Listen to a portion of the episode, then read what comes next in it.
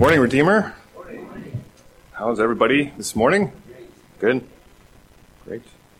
Well, this sermon will be a little bit different than a typical sermon in that I'll, I'll not be covering a specific verse or short passage, but rather this will be a survey or summary of an, an entire book of the Bible. So buckle up. no, the idea is that perhaps I or someone else uh, will pick up the theme again at some point in the future and do a survey of the next book and the next, and so on, to provide a high level or big picture view of the Bible. Today I'll preach on Genesis, and uh, because this will just be one, one sermon on this large book that contains 50 chapters, I'll also have to stay at the 30,000 foot level and won't be able to get into much detail except the most critical points. So, in other words, it's if you had to summarize the book of Genesis in 50 minutes or whatever, what would you say? There you go. The word Genesis is commonly taken to mean beginning, but more fundamentally, the word Genesis comes from a Greek word that means origin. Now, there's, there's a subtle difference in those two meanings. Beginning has to do with answering when something happened, but origin has to do with more with where it come, came about and how it came about. Or in this case, from whom it came about. So, as, as we will see, the book of Genesis contains the origin of the world, the origin of man, the origin of sin and suffering, the origin of Israel, and the origin of the hope of salvation. Genesis starts, of course, at the beginning of creation. Genesis 1 1, in the beginning, God created the heavens and the earth. At the beginning of creation, God was there. Before anything was created, God already existed. This implies that God himself does not have a beginning, he has always been. God does not have an origin. In the beginning, God created everything. Now, there are many things that could be said about what God did at creation, but all that I'm going to mention for the purpose of, of this sermon is to note that at creation, God created three different zones. The first was the world itself, the second was the holy land of Eden, and the third was the Garden of Eden, which was God's sanctuary. Three zones, and as you enter into each one in order, you get closer closer and closer to God the world, the land of Eden, and then the Garden of Eden. As part of God's creation, He created living things, plants as well as, as animals. He also created man, a living being with special qualities. Of all the living things God creates, mankind is the only one of whom it is said that God created him in the image of God. Genesis 1:26.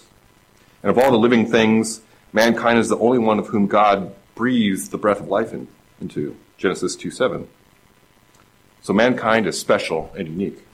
Humans are created beings like all of the other living things God creates, but there is something special about them as well. They are set apart for a distinct purpose.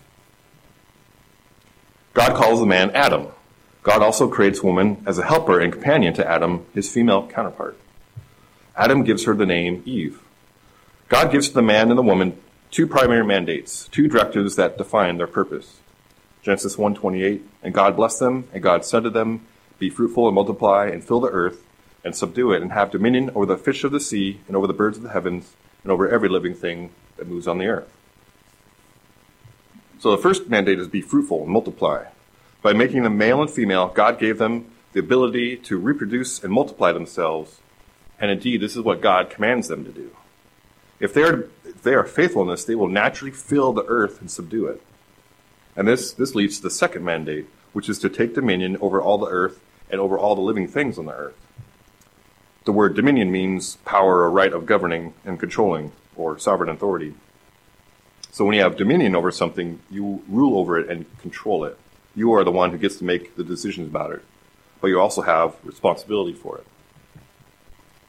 So as part of God giving them dominion over all the earth and over all living things, God provides them their source of food. Genesis 1:29, and God said, Behold, I have given you every plant yielding seed that is on the face of all the earth, and every tree with seed in its fruit. You, you shall have them for food. God gave them all of the trees of the garden to eat except for one. Genesis 2, 16 to 17. You may surely eat of every tree of the garden, but of the tree of the knowledge of good and evil you shall not eat. For in the day that you eat of it, you shall surely die. So here you have the man and the woman living in paradise with God, and they are given a blessing by God and a, and a purpose for their lives. and the authority direct from God to carry it out. Now, in on this idyllic scene comes the serpent. Genesis 3 1 to 6. Now the serpent was more crafty than any other beast of the field that the Lord God had made. He said to the woman, Did God actually say, You shall not, not eat of any tree in the garden? And the woman said to the serpent, We may eat of the fruit of the trees in the garden. But, the, but God said, You shall not eat of the tr- fruit of the tree that is in the midst of the garden, neither shall you touch it, lest you die. But the serpent said to the woman, You will not surely die. For God knows that when you eat of it, your eyes will be opened, and you will be like God, knowing good and evil. So when the woman saw that the tree was good for food, and that it was a delight to the eyes, and that the tree was to be desired to make one wise, she took of its fruit and ate. And she also gave some to her husband who was with her, and he ate.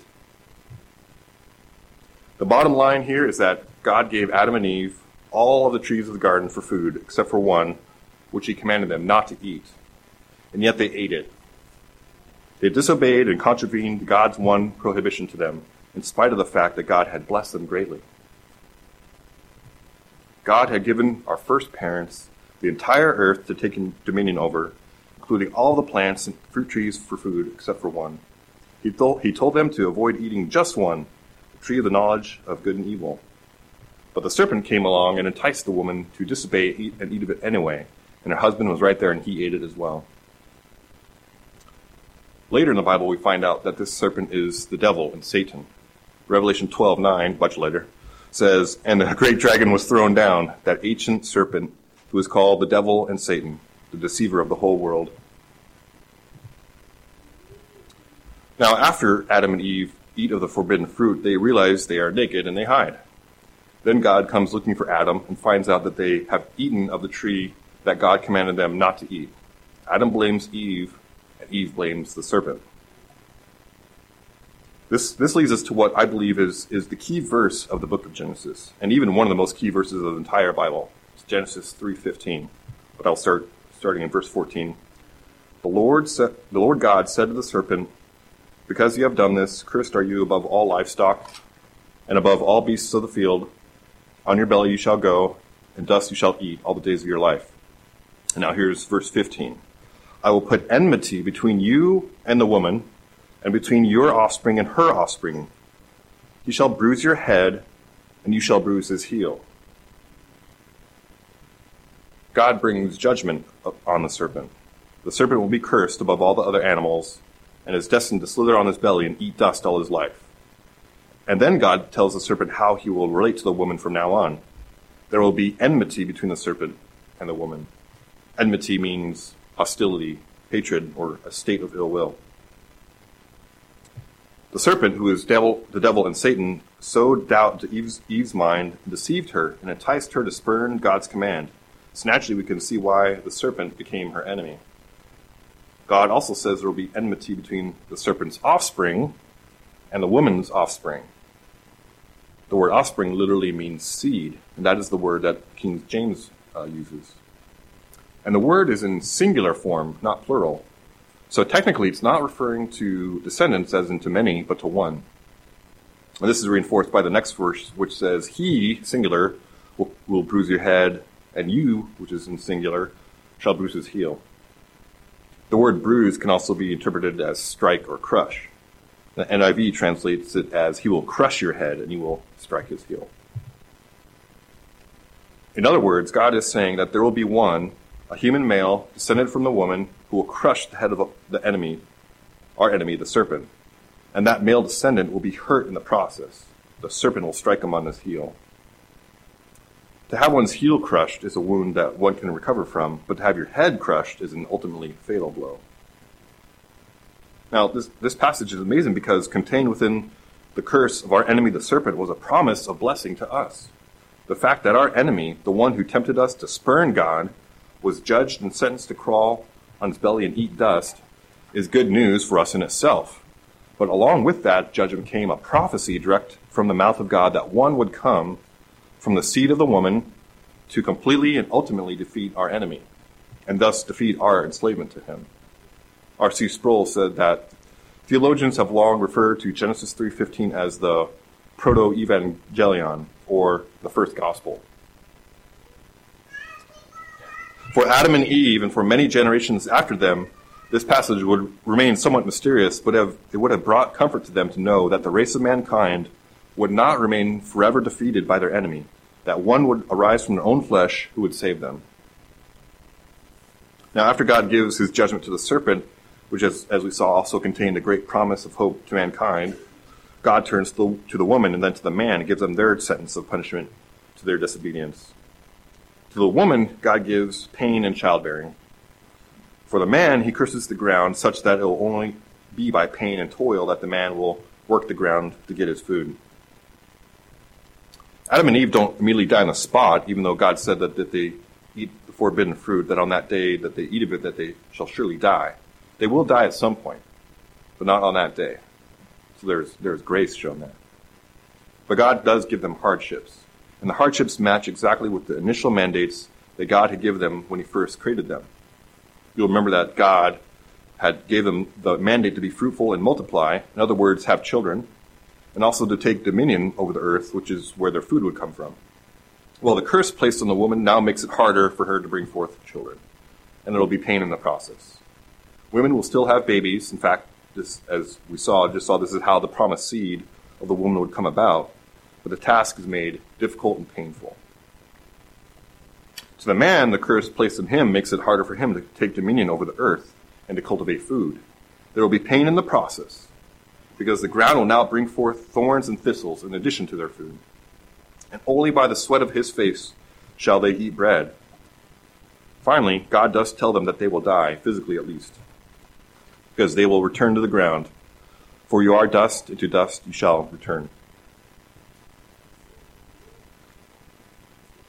At the fall, the story of mankind was massively redirected. Instead of the human race living in complete harmony with God in paradise, taking peaceful dominion over the earth, we lost our close communion with God. As we will see, there were actually three different falls that happened, two more after this, but this is the first and the most significant. The sin that caused this fall was, was the original sin, Adam and Eve's disobedience of God. The effect of this fall is a broken relationship between God and mankind. And there are several punishments that God deals out because of this fall physical death, albeit delayed, the curses God placed on the man and the woman, which we, which we saw, and lastly, God cast them out of the Garden of Eden. Sin, pain, and trouble became major themes of the human existence. One of the commentaries I read describes it this way What a mournful chapter this is in the history of man. It gives the only true account of the origin of all the physical and moral evils that are in the world, upholds the moral character of God, shows that man, made upright, fell from not being able to resist a slight temptation, and becoming guilty and miserable, plunged all his posterity into the same abyss. How astonishing the grace which at that moment gave promise of a Savior, and conferred on her who had the disgrace of introducing sin, the future honor of introducing that deliverer. Now, the big question at this point, the question that will linger through the rest of Genesis and throughout the entire Old Testament is who is this seed of the woman? Who is it? Who will it be? As Christians, we know that this question is answered in the New Testament and that this is what the whole New Testament is really all about. So I believe it is safe to argue that this question and its resolution, who will the seed of the woman be, is the question that sets up the entire plot line of not just Genesis, but also the whole Bible. So throughout the rest of this sermon, this will be the, the main theme that we look at as we continue through the story. And a closely related theme we will see is the formation of the two family trees. The family that represents the promised seed on the woman on the one hand, and the family of the seed of the serpent on the other, and the enmity that exists between them. And these will unfold in a threefold pattern. As I mentioned, there were actually three falls total, representing three different broken relationships, and we have seen the first and most significant one already. But in response to those, God sends three different heroes who show how God will restore those broken relationships. And the concept of the three falls and three heroes comes from theologian James Jordan, so I want to give him credit. And also credit goes to Mike for leading me to it. Now, immediately after the, the fall, we see in chapter 4 the announcement of a son born to Adam and Eve. They name him Cain. And then they have a second son, Abel.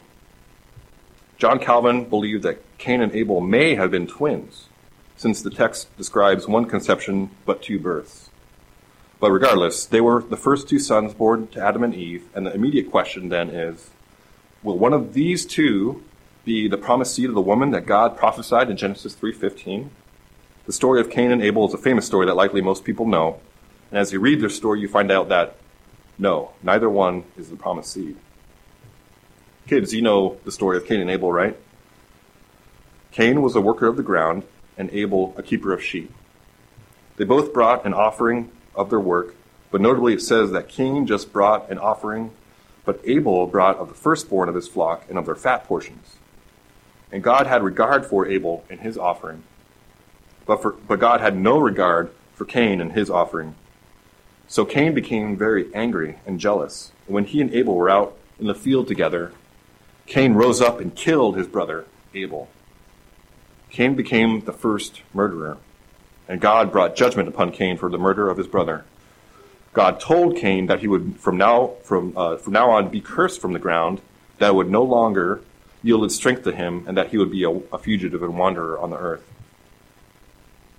So here in the story of Cain and Abel, we have essentially a second fall.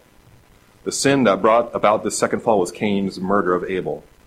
The effect it brought about was a broken relationship between brother and brother, a split between the first two brothers who ever existed, which meant really a split in the entire human family.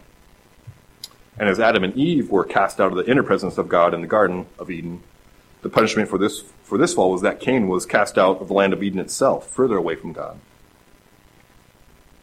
And it is here that we begin to see the theme of the hostility between the seed of the serpent and the seed of the woman starting to develop and play out.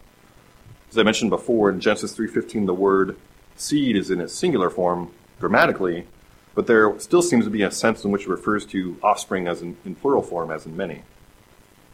Where humanity will physically be one family tree descending from Adam and Eve, spiritually we see two family trees emerge. One who represents the serpent, who is Satan, and they follow in his ways, and the other who represents the promised seed of the woman, because they put their trust and hope in God and in the Savior that God promises will come to to deliver them. So we see that Cain was not the promised seed of the woman who will deliver his people. He was a sinner and a murderer and put under a curse by God. And Abel was not the promised seed either, since his life was cut short. The promised seed is not going to be the first one right out of the gate, if you will. This perhaps shouldn't be a surprise, since Cain and Abel came from Adam and Eve, man and woman, Whereas the promise God gave in Genesis 3:15 said that the seed would come from the woman. It doesn't say seed of man and woman, just woman. So that's an important hint. We should be looking for the seed who comes from a woman only. In other words, way back in Genesis 3:15, we appear to have an allusion to the virgin birth. Interesting. I found that interesting. Now, with Cain and Abel out of the picture, we are still left with the question of who will the seed of the woman be, and when will he come? With Cain turned apostate and Abel dead, it momentarily appears all hope is lost. But then we see another son is born to Adam and Eve in Genesis 4:25, named Seth. And the word for Seth in Hebrew sounds like the Hebrew word to place or to appoint. And this is what Eve says when Seth is born. God has appointed for me another offspring, or seed, instead of Abel, for Cain killed him. So it appears that Seth is the one who will take up the line of the promised seed. We see that we see this is confirmed in Genesis 5, which is a genealogy that starts in Adam and Seth and traces Seth's descendants several generations down to Noah. In the last part of Genesis 4, we have the list of Cain's descendants. As I mentioned in Genesis 5, we have Seth's. Now, it is at this point we really start to see the two family trees forming the family tree of Cain, who represents the seed of the serpent, and the family tree of Seth, who represent, represent the promised seed of the woman. But all is not well with Seth's family tree, the ones who are supposed to be the good guys.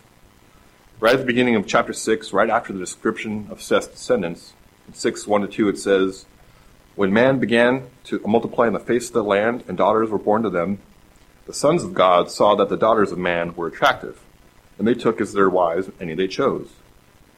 It's kind of a it's a mysterious and interesting passage. And a common interpretation of this verse is that sons of God refer to angels who married daughters of men and had children by them. But some theologians point to Matthew 22 30, where Jesus basically said that angels don't get married. So, in that view, the phrase sons of God would not refer to angels who marry human women. In the context of the two family trees we have been following, the seed of the woman and the seed of the serpent, it makes sense that son of God could, could very well refer to the family representing the seed of the woman. At this point in the story, this is Seth's descendants, and daughters of men refer to women's, women of Cain's descendants, representing the seed of the serpent. What was happening was the seed of the woman was intermarrying with the seed of the serpent. Seth's descendants should have remained a separate and distinct family from Cain's in order to preserve the, the promise of the seed of the woman, but they didn't. What they should have been doing was teaching the Cainites and bring them back to the worship of God. They were not supposed to join the Cainites in the rebellion against God, but they did. And just two verses later, in 6 5, we see that the Lord saw that the wickedness of man was great in the earth, and that every intention of the thoughts of his heart was only evil continually. It doesn't seem like this is just a coincidence. This is the third fall. The sin that brought about this fall was Seth's descendants intermarrying with Cain's joining them in the rebellion of God instead of leading them back to God. The Sethites fell from their state of being the family of the seed of the woman. The effect of this fall was a broken relationship between believer and unbeliever. For the simple fact that there were no more believers because they had joined forces with the unbelievers, which resulted in the entire human race descending into great evil and corruption. The punishment for this fall was that God would flood the entire earth and wipe out all living things. However, Noah, a descendant of Seth, was righteous and blameless, and he found favor in God's eyes. God told Noah that he would establish his covenant with Noah and his sons, and that they would be saved from the flood. Kids, you know this story too, right? Very well known. Noah and the flood, and the animals and the ark. Because of the continual evil and corruption that mankind had descended into, God flooded the earth with water, and everything died, except for Noah and his family. So at this point, we have seen the three falls and the three punishments as a result of each. Adam and Eve disobeyed God in the garden, and so their relationship with God became broken, as well as all of their children's relationship with God. For their punishment, they are cast out of the Garden of Eden, away from the immediate presence of God. And the implications of this first fall play themselves out and lead to the second two falls. In the second fall, Cain murdered his, his brother Abel, which resulted in a broken relationship between brother and brother, and ultimately between man and man. For Cain's punishment, he was cast out of the land of Eden, further away from God, and became a wanderer in the east. Cain and his descendants fell away from the family of the promised seed and came to represent the family of the serpent. Seth was born after this, and he and his children carried on the promised seed of the woman. But then, in the third fall, Seth's descendants intermarried with Cain's, mixing the two family trees, which led to the entire human race falling into continual evil and corruption. The punishment for this was that God cast them all, all out of the world through the flood. So again, Cain, where was I? So again, um, Adam, and, Adam was cast out of the garden. Cain was banished from Eden, and all mankind was eradicated from the world.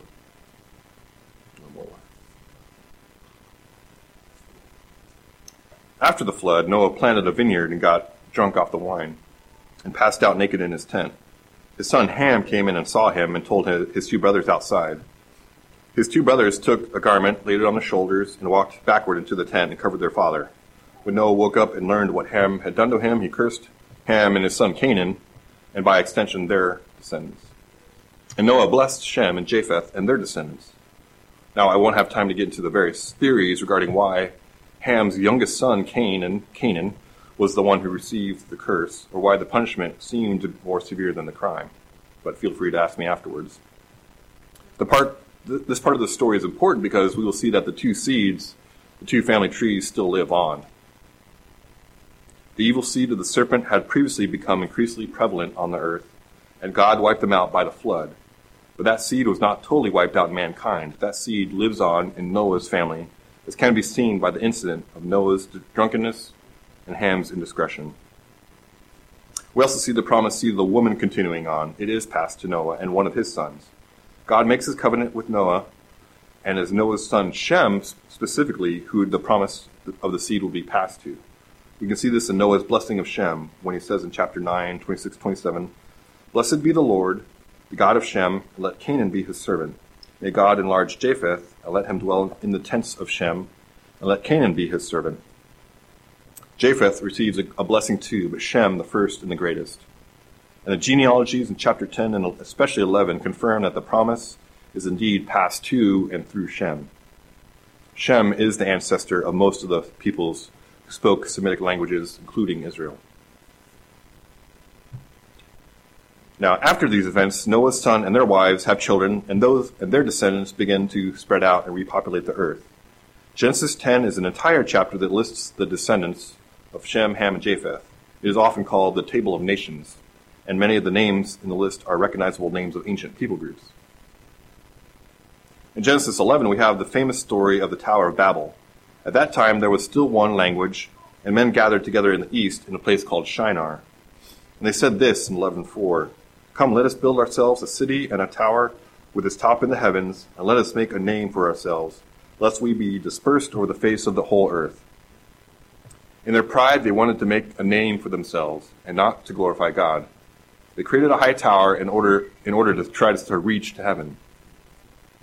Peter Leithart has suggested that this probably didn't mean they were trying to build a tower that literally reached to heaven, but rather they, they had built a false temple to try to reach heaven spiritually on their own. They also resisted God's command to, to mankind to spread out over the face of the earth and take dominion. For the purpose of this sermon, I believe the main thing to note in this story is that the seed of the serpent is still indeed alive and well amongst mankind. So God came down and put an end to the project and confused their language so that they couldn't understand each other anymore and dispersed them across the earth.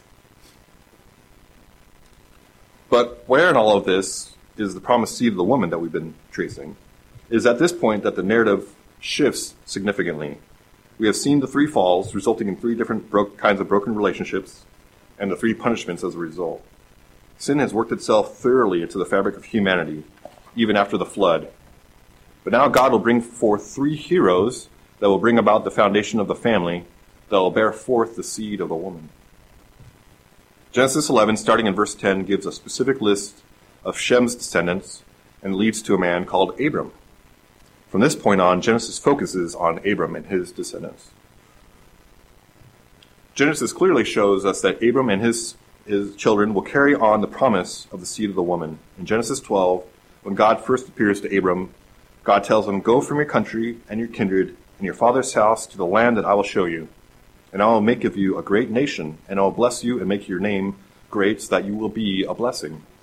I will bless those who bless you, and him who dishonors you I will curse. And in you all the families of the earth shall be blessed. What other blessing could be in view here other than the blessing that the seed of the woman would bring, which is the promise that he will defeat our enemies, Satan, sin, and death? As God brings to, begins to bring forth this family that will bear forth the promised seed, begins to repair the various broken relationships that the three falls have caused. With Abram, whom God later names renames Abraham, God works on the broken relationship between God and mankind, which first which began at the first fall with Adam and Eve. The name Abram means high or honored father, and Abraham means father of a multitude the focus of Abraham's life is on God the Father. As, as Adam was the father of all mankind but fell, Abraham is reconciled with God and becomes the father of the family that will bring about the promised seed. Abraham came from a family of pagan idol worshippers, as likely most of mankind were pagans at that time and not following the one true God. God took the initiative with Abraham and drew Abraham to himself. Now, God appeared to Abraham, uh, appeared to him a, a total of seven times. And these are recorded in Genesis 12 through 22. God made covenants with Abraham, and Abraham obeyed God's commands. Abraham shows us what it means to obey God the Father and what it means to be a father. God promised Abraham a land and a people who would possess that land, and promises that those people, Abraham's descendants, would be a blessing to all the people of the earth. A major theme of Abraham's life is patience, as he must wait patiently for the son that God promises to him. Abraham does get impatient and tries to bring about the promise himself by taking his wife's handmaid, Hagar. But God still brings about his promise that Abraham's wife Sarah will bear a son. His name is Isaac. Now, Isaac is interesting because there really isn't a literary section in Genesis that is exclusively devoted to him. His story is mostly linked to his father Abraham and to his son Jacob. So, in the three falls and three heroes pattern we are using, Isaac is not one of the three heroes, technically. But Isaac is, of course, more important than just merely a link. Isaac serves as a type of Christ himself. Isaac is the promised son come to Father Abraham. And God commands Abraham to take Isaac and sacrifice him. Abraham obeys, even though Abraham loves his son Isaac more than anything. But at the last second, God sends an angel to stop Abraham from going through with it. Isaac's son Jacob, then, is the second of the three heroes. As described in Genesis 25, Jacob is the younger twin brother of Esau. As God worked in Abraham's life to begin undoing the effects of the first fall, which was between God and mankind, God worked in Jacob's life to begin undoing the, the, the effects of the second fall, which was between brother and brother. If you remember, that second fall happened when Cain murdered Abel. There, there are several interesting parallels between these two pairs of brothers, Cain and Abel on the one hand, and Esau and Jacob on the other. As I mentioned before, Cain and Abel may have been twins, like Esau and Jacob were. In Genesis 4, Cain hunted his brother down and killed him when they out, were out in a field. Genesis 25 says that Esau was a skillful hunter, a man of the field. When Cain murdered his brother, he forfeited his birthright the, of the firstborn son and showed himself to be unrighteous. Esau also despised and forfeited his birthright, which included the Abrahamic uh, promise of offspring and land and the promised seed of the woman. And also Abel, Abel brought a pleasing offering to his heavenly father and was blessed for it, which made Cain angry and he desired to kill Abel because of it. Jacob, like Abel, brought a pleasing offering to his father and, and was blessed for it, and this made Esau angry and he desired to kill Jacob because of it. But what is even more interesting, though, uh, is that while Cain was cast, Cain was cast out of the land of Eden and went east and became a wanderer in the land. Jacob, the younger, not Esau, is the one who wanders to the east to flee from his murderous brother. Now, the, the theme of Jacob's life is wrestling. He wrestles with his brother in the, in the womb, and he wrestles him for his birthright. He, quote unquote, wrestles with his father for his blessing because his father preferred Esau and not Jacob. After he flees Esau and goes to live with his uncle Laban, Jacob wrestles with Laban for his wages and for his wives. And after he leaves Laban to head back to his homeland, he has a very interesting encounter in chapter 32 where he wrestles, literally, with a mysterious man who turns out to be a theophany, which is a visible and tangible manifestation of God himself. And many theologians believe this is a manifestation of, of Jesus Christ himself. Jacob does not let go of him until he blesses him, in response, the man says, Your name shall no longer be called Jacob, but Israel, for you have striven with God and with men and, and have prevailed. Brothers wrestle with each other. This is what they do. Cain wrestled his brother down in anger and killed him. Jacob wrestled with various brothers, if you will, but his most important wrestling match was with the pre incarnate Christ. The New Testament says that Jesus is our brother. Jacob wrestled with this brother and prevailed, was blessed, and was reconciled to him. In this way, Jacob is the hero who reconciles the broken brother to brother relationship because, as the father of the nation of Israel, he is blessed by and reconciles with our spiritual brother, Jesus. It is no- notable, too, that not long after this event, Jacob reconciles with his biological brother, Esau.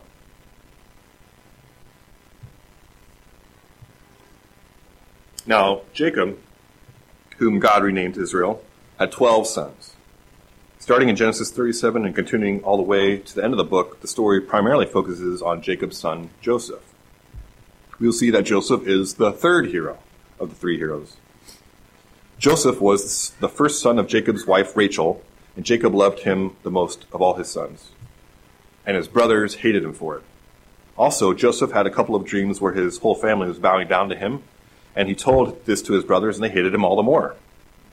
His brothers ended up selling Joseph into slavery, and he was taken to Egypt. In Egypt, he became a servant of Potiphar, who was an officer of Pharaoh. Now, God was with Joseph, and he was such a good servant that Potiphar put him in charge of his whole household. Potiphar's wife tried to sleep with him, but Joseph refused. After she tried several times, she got upset and accused Joseph of trying to assault her. And because of this, Potiphar threw Joseph in jail. But God was still with Joseph, and he was such a good servant that the jailkeeper put him in charge of all the other prisoners.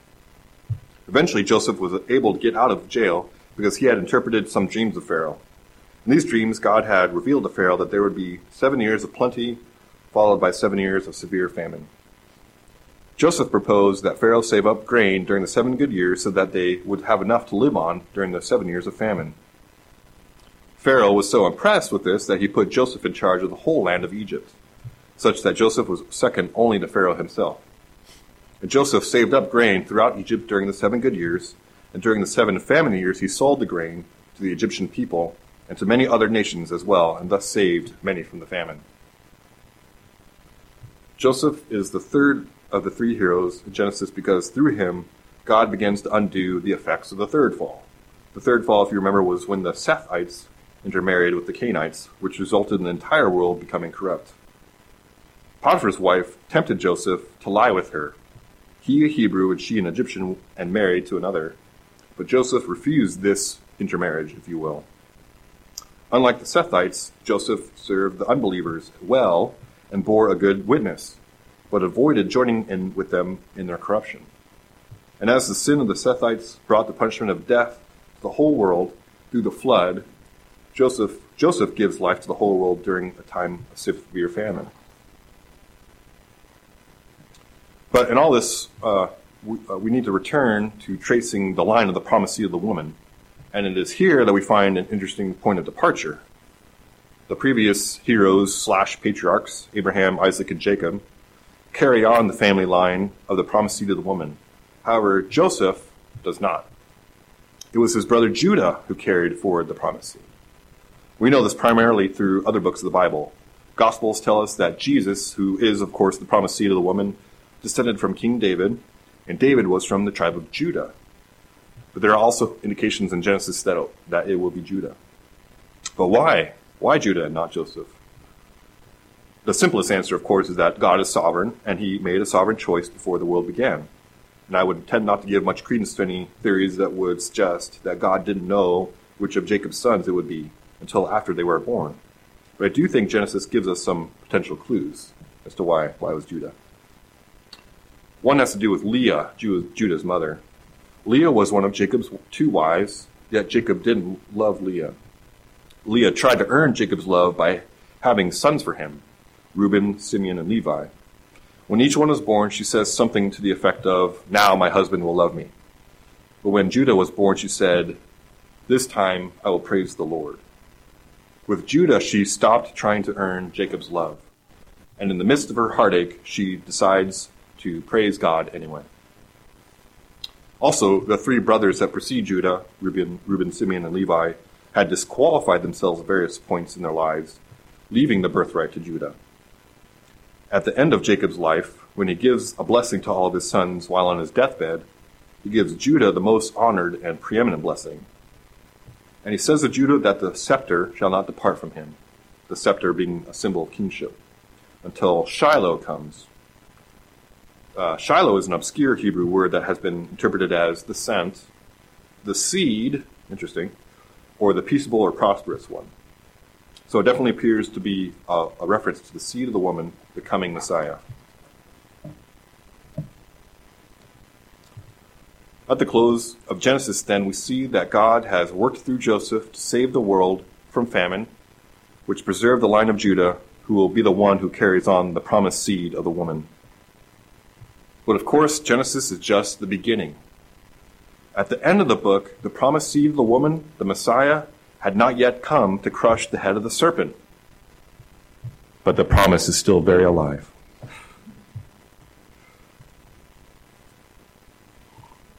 In the book of Exodus, God commands the Israelites to make a, tabernacle for God, which was a portable temple.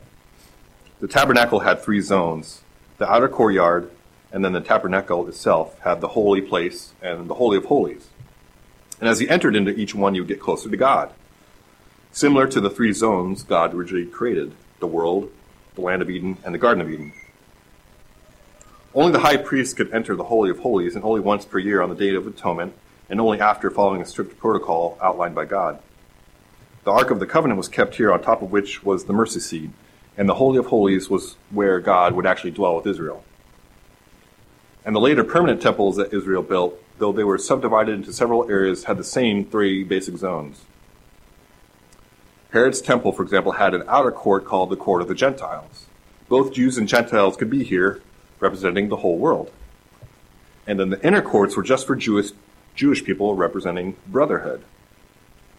The holy place and the Holy of Holies were for the Jewish priests.